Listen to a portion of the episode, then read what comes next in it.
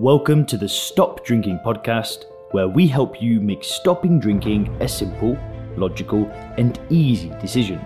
We help you with tips, tools, and strategies to start living your best life when alcohol free. If you want to learn more about stop drinking coaching, then head over to www.soberclear.com. Today, guys, we're going to be talking about something that can happen in any drinker's life, and if it happens, they must not stop drinking alcohol. One of the most common questions that I get from people is why do people fail to stop drinking alcohol? Now, if you've watched my channel for a while, you'll know that I often talk about the addictive nature of alcohol combined with something called the conditioning. But today in this video, I'm going to unpack something completely different, something that I've actually never shared before on the channel. If you can find the core motivation of why you want to do this, and this will all make sense as we get into the video, I promise you that your chance of success will skyrocket. So make sure to watch this whole video. So what point am I talking about? When should should you not stop drinking alcohol? Well, the point that I'm trying to make in this video is you should not stop drinking alcohol if somebody else is forcing you to do it. Now, why do I say this? Well, I've worked with people directly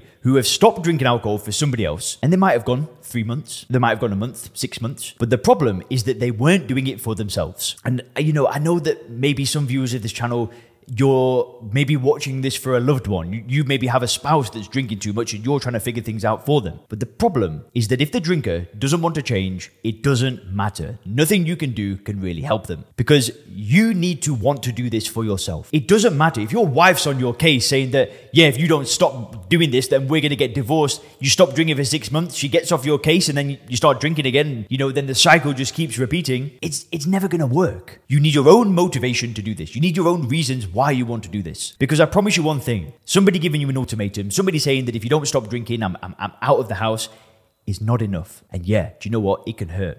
I know people, I've spoken to people whose wives have already left them. They've got the divorce, they're out because of their drinking. Yet still, it wasn't enough because the individual didn't want to change. And the point that I want to make for you today is that you need to do this for yourself. And what I want you to do right now, this is something that I get people to do in the Sober Clear program, is I want you to get a pen and paper and I want you to write down 10 reasons why you want to change your drinking. And I don't care. Listen, you, you might be in my program and you might have already gone through this process. Do it again. There's no harm in doing it again.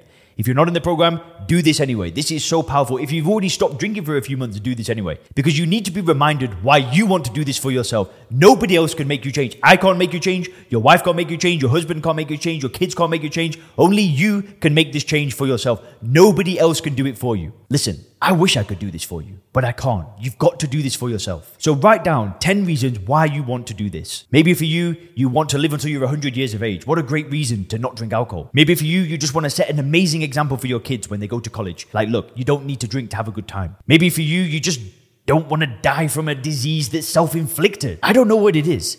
But write down 10 reasons why you want to do this for yourself. Because when you know why you want to do this for yourself, then when, you know, if your wife's not on your case anymore six months later, when you've not drank for six months and you start thinking, ah, do you know what? Maybe I could get away with having a few now. You need to be able to work through those periods. But I promise you that you can do this. You can do this for yourself. You can stop turning to the bottle, escaping life instead of facing life. And you really can build an amazing life for yourself with no alcohol in it. You can get to a state of mind where you don't even want to drink. So please write down the 10 reasons why, keep them with you, take a picture of them, keep them on your phone, make a PDF document. I don't know. Just make sure you've got them in a place where you can review them regularly and keep on this path.